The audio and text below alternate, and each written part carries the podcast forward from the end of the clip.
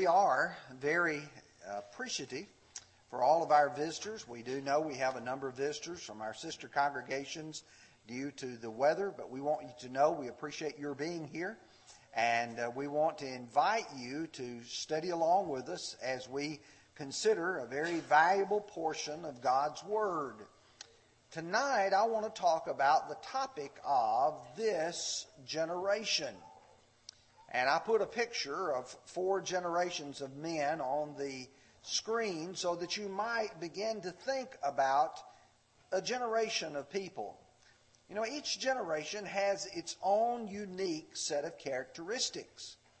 If you begin to think about those from our lifetime, most of us will probably think back to what has been referred to as the greatest generation, those who were of that World War II era men who were devoted to country, who were very devout in their faith. And following them came what was known as the baby boomers. And I happen to be a part of that uh, generation of people who were born in 1945 through 1964. After them was what's called Generation X, born in 1964 through 1976. After them, there was for a while a group known as Generation Y. I don't know, I guess they were going to go X, Y, Z, but uh, they were supplanted by another term called the Millennials, and that is those from 1982 to 2004. And uh, you say, well, I, I, don't know what you're driving at when you're trying to talk about a generation. Uh, let me explain to you that there are people who actually study each generation and their unique features, their characteristics. For instance, they try to figure out how you're going to buy, and they want to target a certain age group, and they set their marketing techniques for that. Political figures, they want to study how each generation votes, and they want to make it easier or sometimes even more difficult for certain ones. And I've heard a lot recently about those who employ, particularly those known as millennials. How do you manage a group of people who think differently and respond differently and has unique characteristics? In fact, if I were to ask some of you who teach some of these, do they show some unique characteristics? But I'm not interested about management. I'm not interested in politics nor am I interested in marketing. What about the spiritual concerns? What about the souls of those in each of these generations? Brother Mike just read to us from Luke chapter 7, verses 31 through 35. And I want to direct your attention back there for just a moment. And Jesus' question to what then shall I liken the men of this generation? What are the unique features? And he says it's almost like a child's game that you have a child out there and they're playing a flute and the children who are there, they're not dancing around, they're not doing anything. And then they play another game and they said, uh, uh, We mourned to you, you didn't weep.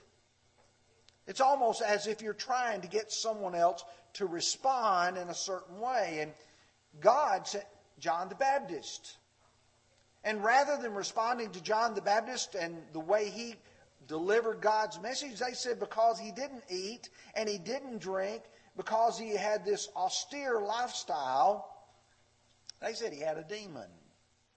On the other hand, Jesus followed just right after him, and he came and he did eat and he did drink. They said he's a glutton and a wine bibber a friend of tax collectors and sinners. You see, you couldn't please these people. They wouldn't accept a man like John the Baptist, nor would they accept Jesus Christ, even though their deliveries were given somewhat differently. They possess the same message repent, for the kingdom of heaven is at hand. But you know, as I go a little bit further in the Bible, I can find Jesus again bringing up the idea of this generation in Luke chapter 11, beginning with verse 29. And while the crowds were thickly gathered together, he began to say to them, or say, This is an evil generation. It seeks a sign, and no sign will be given to it except the sign of the prophet, Jonah the prophet. For as Jonah became a sign to the Ninevites, so also the Son of Man will be to this generation. And then the Lord brings up the queen of the south, the queen of Sheba. How she came to hear Solomon, and he said, A greater than Solomon is here. He brings up the preaching of Jonah to the Ninevites, and he said, A greater than Jonah is here. This generation does not want to hear. This generation is looking for a sign. And Jesus is saying, There's just one sign going to be given. That would be the resurrection of Christ. As I proceed further to the establishment of the church, in Acts chapter 2, verse 40, as Peter and the apostles are preaching, reflected also in Philippians 2 and verse 15, he said, with many other words, he testified and exhorted them, saying, Be saved from this perverse generation. Or, Philippians chapter 2, verse 15, that you may become blameless and harmless children of God without fault in the midst of a crooked and perverse generation. You see, as you start looking at that generational thing in the first century, you find out those generations have spiritual characteristics. And oh, how valuable it is for you and I to look back at bygone generations, previous generations, and see how God dealt with those of those generations. The writer of the book of Hebrews wrote that book. He recognized the temptation that was being placed in front of a group of God's people and how it would be easy for that generation to give up and to give in. And he says, I want you to look back to that generation whom God led out of that Egyptian bondage by Moses. He said, beginning with verse 7, Therefore, as the Holy Spirit says, Today, if you will hear his voice, do not harden your hearts as in the rebellion in the day of the trial of the wilderness, where your fathers tested me and tried me and saw my works 40 years. Therefore, I was angry with that generation and said, They always go astray in their hearts, and they've not known my ways, so I swore in my wrath, they will not enter my rest. He said, Look back. There was a generation to whom God spoke, and they were rebellious. They had hard hearts. They didn't listen. And God said, They don't get to go into my rest. Don't you miss that rest. Well, tonight, what I want to do is to look at two things. Very simple. I want us to look at the characteristics of this generation. The world that you and I live in, United States state of Tennessee, the city of McMinnville, Warren County. What is our society like? What is our generation like? And then, number two, I want to look at some corrections from God's Word to this generation. Now, obviously, as I begin, I want you to understand that our country is diverse and divided. I don't think anybody would deny that. It's diverse in the sense that you have some good people, some bad people. We are divided in the sense there are many people who hold on to what we would generally call traditional values, and there are some who are insistent that we reject those values, and we are in a cultural war. But you know, it's always been that way.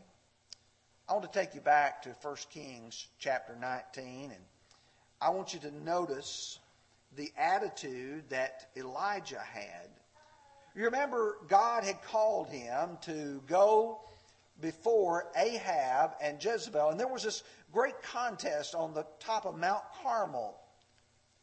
And God brought about a great distinction between right and wrong with the prevailing of Elijah over the prophets of Baal.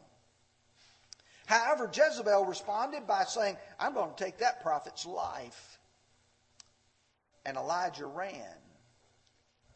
And he's crying out to God and he says, I have been very zealous for the Lord God of hosts. because the children of Israel have forsaken your covenant, torn down your altars, killed your prophets with the sword. I alone am left, and they seek to take my life. Sometimes it appears that in this generation we're all alone. And yet God reminds him in verse 18 Yet I have reserved 7,000 in Israel, all whose knees have not bowed to Baal, and every mouth that has not kissed him. I want you to understand as we, you and I look at our generation, I recognize that as I present our generation, it's not all bad people. There's some good, godly, faithful folks who want to do what is right. But there are characteristics of this generation which are predominant. And one of the major ones is the confusion that exists in moral matters and right and wrong. Our world today does not seem to have a grasp, an understanding of the fact that there are things that make things right or wrong. For instance, if you bring up any moral issue, someone will say, Well, who am I to judge? Who am I to make that decision? Doesn't matter what the topic is. Because people today do not have a basis of a right and wrong. You know, in Isaiah chapter 5 and verse 20, woe to those who call evil good and good evil, who put darkness for light and light for darkness, and bitter for sweet and sweet for bitter.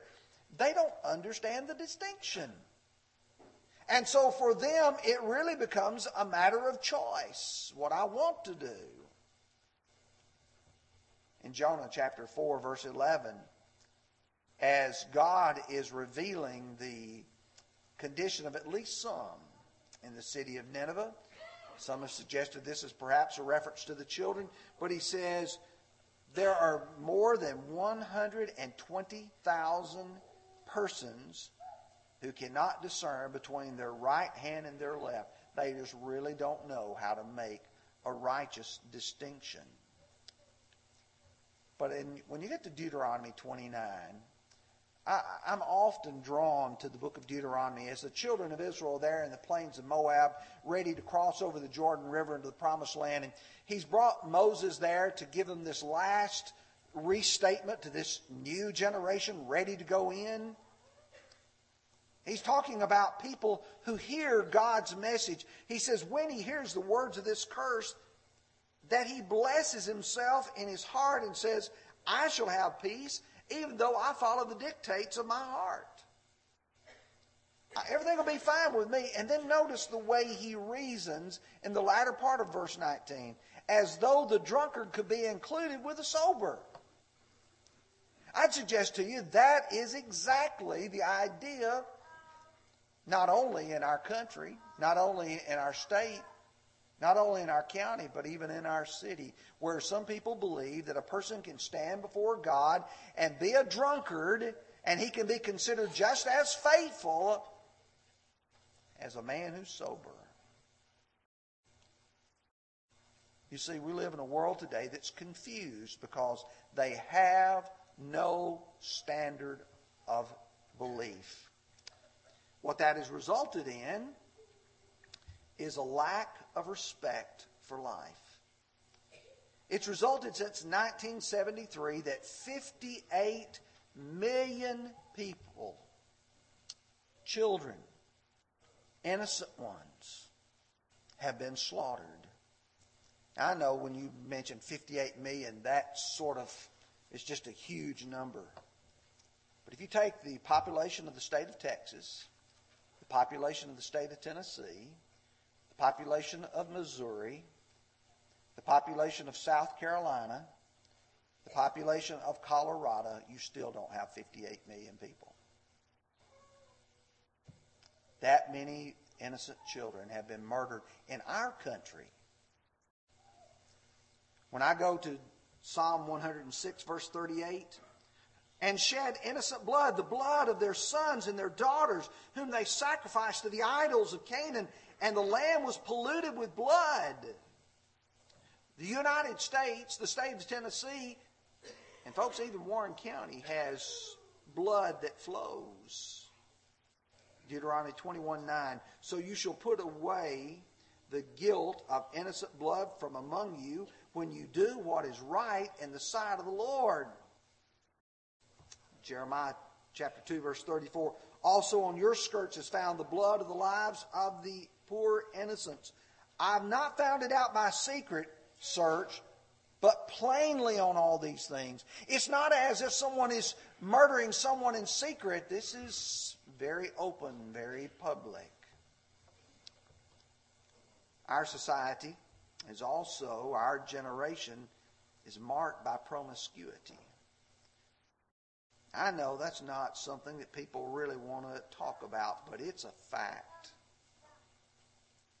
It doesn't matter what television show you're watching, there's going to come on an advertisement, the whole purpose of which is to try to put lewdness and put some sort of sexual enticement in front of you, whether it's the Hardee's commercial or whether it's a commercial for some sort of, of other things. They're everywhere. And when I get to Romans chapter 13, verse 13, let us walk properly as in the day, not in revelry and drunkenness, not in lewdness and lust, not in strife and envy. Goes on, verse 14. But put on the Lord Jesus Christ and make no provision for the flesh to fulfill its lust. We need to be the kind of people who turn our backs to this. In Jeremiah 5 and verse 8, he described, I believe he's talking about their idolatry, but it evidently was very plain as well morally. They were like well fed, lusty stallions, everyone named after his neighbor's wife chapter 13, verse 27. I've seen your adulteries, your lustful names, the lewdness of your harlotry, the abomination on the hills and the fields. Woe to you, O Jerusalem!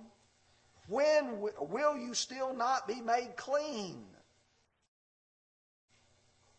At some point in time, we've got to ask the question about our generation is this not a mark of it, a characteristic of it?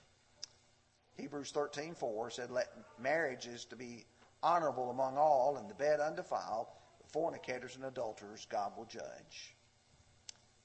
Our society is also noted for its covetousness.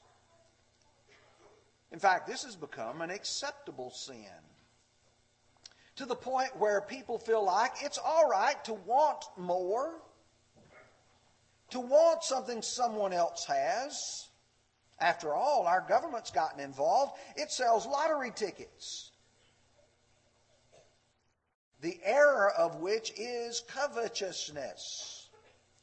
Exodus 20, verse 17 You shall not covet your neighbor's house, your neighbor's wife, his male servant, his female servant, his ox, his donkey, or anything that's your neighbor's.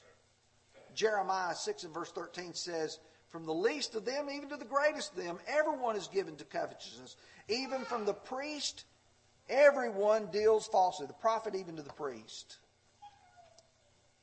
I thought it was interesting this past week. There's these false teachers named Kenneth Copeland. I can't think of the other guy's name. They were sitting and discussing why they needed $70 million airplanes. They had a what they felt like was a legitimate discussion. Oh, we need this because we don't need to be flying around with a whole bunch of heathens. We need our own private plane. Doesn't matter whether they're religious figures or not religious figures. We live in a society of covetousness. And Jesus said a man's life does not consist in the abundance of things he possesses. But we also live in a world, a generation of a perverted religion. We live in a, a nation, we live in a state, we live in a county, we live in a city where there's all kinds of denominations and there are people who believe that you can design your own religion. You want this? Have it. If you don't want it, don't have it. In Colossians chapter 2, he's going to talk about the doctrines and the commandments of men. But I remind you in 1 Kings chapter 12, you have an excellent illustration of what happens when people do that.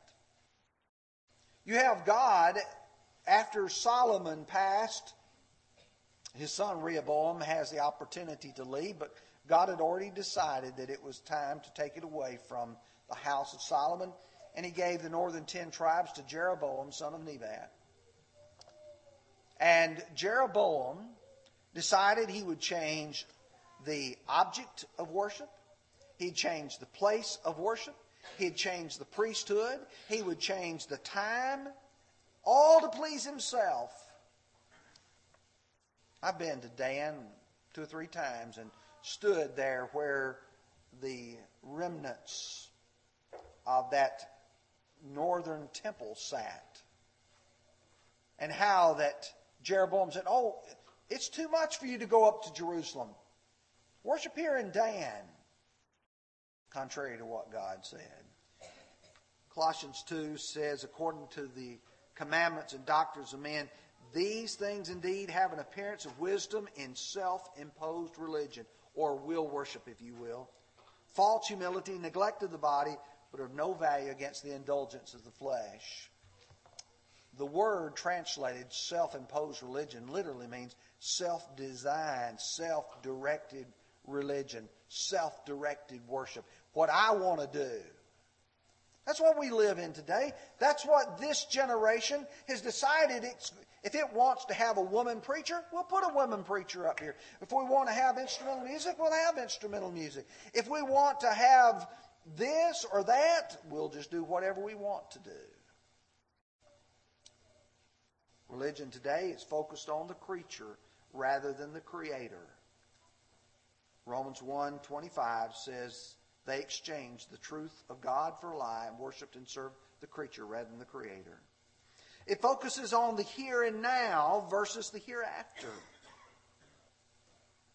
There's so many people concerned about climate change. They're concerned about the physical things of life, injustices to man, and there's nothing wrong with addressing the injustices of man. There's nothing wrong with being a good steward of this world which God gave us. But, folks, this world will not survive, but your soul will. 1 Corinthians 15 32, Paul, in the middle of discussing the resurrection, said, If after the manner, manner of men I have fought with wild beasts at Ephesus, what advantage is it to me? If the dead do not rise, let us eat and drink, for tomorrow we die. If there's no hereafter, why? James 4:14 says, whereas you do not know what will happen on tomorrow. What is your life? It's a vapor that appears for a little time and then vanishes away. People are focused on the short time here rather than on the eternity. It ignores the divinely given roles for women. We actually have congregations of the Lord's church. They're using a phrase to describe themselves now. They're calling themselves egalitarian, which generally means they're going to let women preach, they're going to let women lead the singing, they're going to let women lead the prayers, in spite of the fact that 1 Timothy 2, verse 8 says, I therefore desire that the men pray everywhere. And in verse 12, I do not permit a woman to teach, nor to have authority over a man, but to be in silence. What you come down to is recognizing that our generation, the one we live in today, is not following God's will.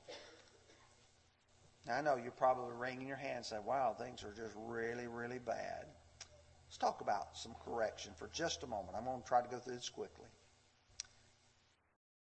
A news flash this generation is not unique.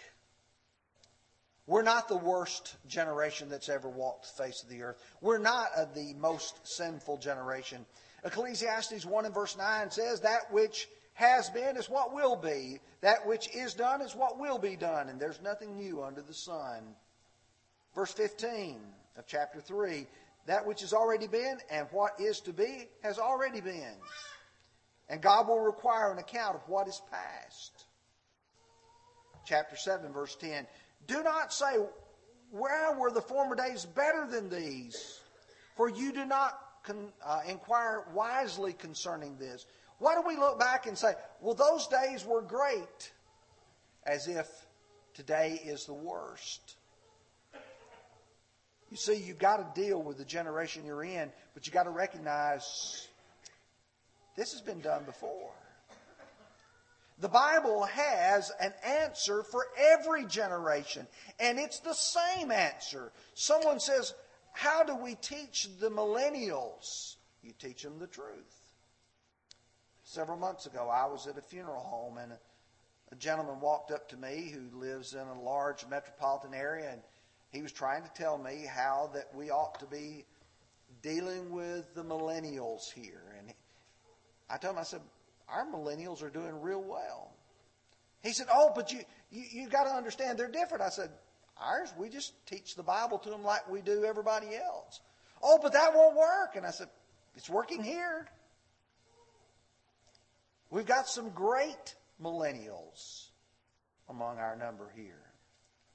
You know, 2 Peter 1 3 says, God's divine power has granted unto us all things that pertain to life and godliness through the knowledge of Him who called us by His own glory and virtue.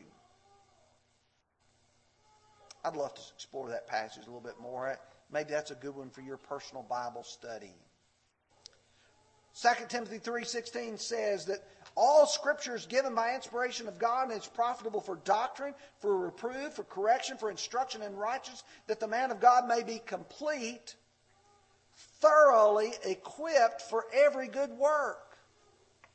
It doesn't say whether he's of that generation or the next generation.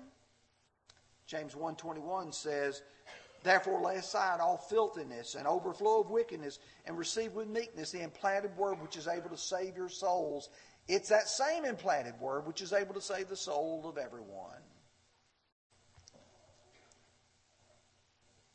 But someone says, but you got to realize our generation is different. There was a time in the past when people would listen. Maybe. And there's also been a time in the past when people wouldn't listen. I think about Ezekiel as he, the Bible says, set by the river Chebar with the captives, the exiles. And there were those who were saying, Don't worry, we're going to get to go back home soon. And God says, You've got to go tell these people, no, that's not going to happen. You've got to repent of your ways. In Ezekiel 2, verse 5, and as for them, were they hear or were they refuse? For they are a rebellious house, yet they will know that a prophet has been among them. What do you do if people won't listen? You still tell them what the Bible says. Chapter 3, verse 11 and go and get to the captives, of the children of your people, and speak to them and tell them, Thus says the Lord God, whether they will hear or whether they refuse. You know, you can go and stand in front of the board of mayor and alderman a dozen times, and you can say, the Bible still says, wine is a mocker and strong drink a broiler, and whoever errs thereby is not wise. At least one thing they will know is that members of the Lord's church are going to stand up for what is right. And there's a reason for us doing that, even if they refuse. You get to Ezekiel 33, verses 7 through 9, he's talking about people who are doing wrong. And what do you do? Son of man, I have made you a watchman of the house of Israel. Therefore, you shall hear the word from my mouth and warn them for me. When I say to the wicked, O wicked man, you shall surely die. And you do not speak to warn the wicked of his wicked way, and that wicked man shall die in his iniquity, but his blood will I require at your hand. Nevertheless, if you warn the wicked to turn from his way, and he does not turn from his way, he shall die in his iniquity, but you will have delivered your soul. You see, God's word still says what it says, and we must provide it to people. You yourself must make a decision to follow God regardless of what others might do. Ezekiel 18:20, the soul that sins, it shall die. You won't bear anyone else's sin. In Luke chapter 9, verse 23, we all have to take up our own cross and follow him. I like the way the Lord put it when uh, Peter's asking about John. He's, you know, what's going to happen to him? And The Lord, what, what about this man? Verse 22, Jesus said to him, If I remain that he, uh, he remain until I come, what is that to you? You follow me. You follow me. Jonah showed us what it means to be a righteous man in his generation. Genesis chapter 6, verses 5 through 9. Jonah, or excuse me, Noah was a just man, perfect in his generation, and Noah walked with God. Do we live in a sinful generation? Yes, we live in a sinful generation.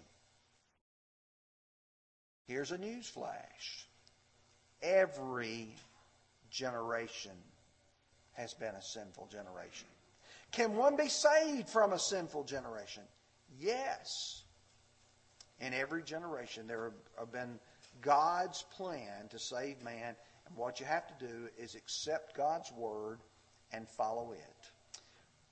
Appreciate your kind attention. Tonight, we're going to sing this invitation song, and it is to urge you, to encourage you, that if your life is not right with God, you're not yet a Christian, come forward, be baptized for the remission of your sins. If you are a child of God and you look and you see sin in your life, your soul's too precious to neglect it. Would you come while together we stand and sing?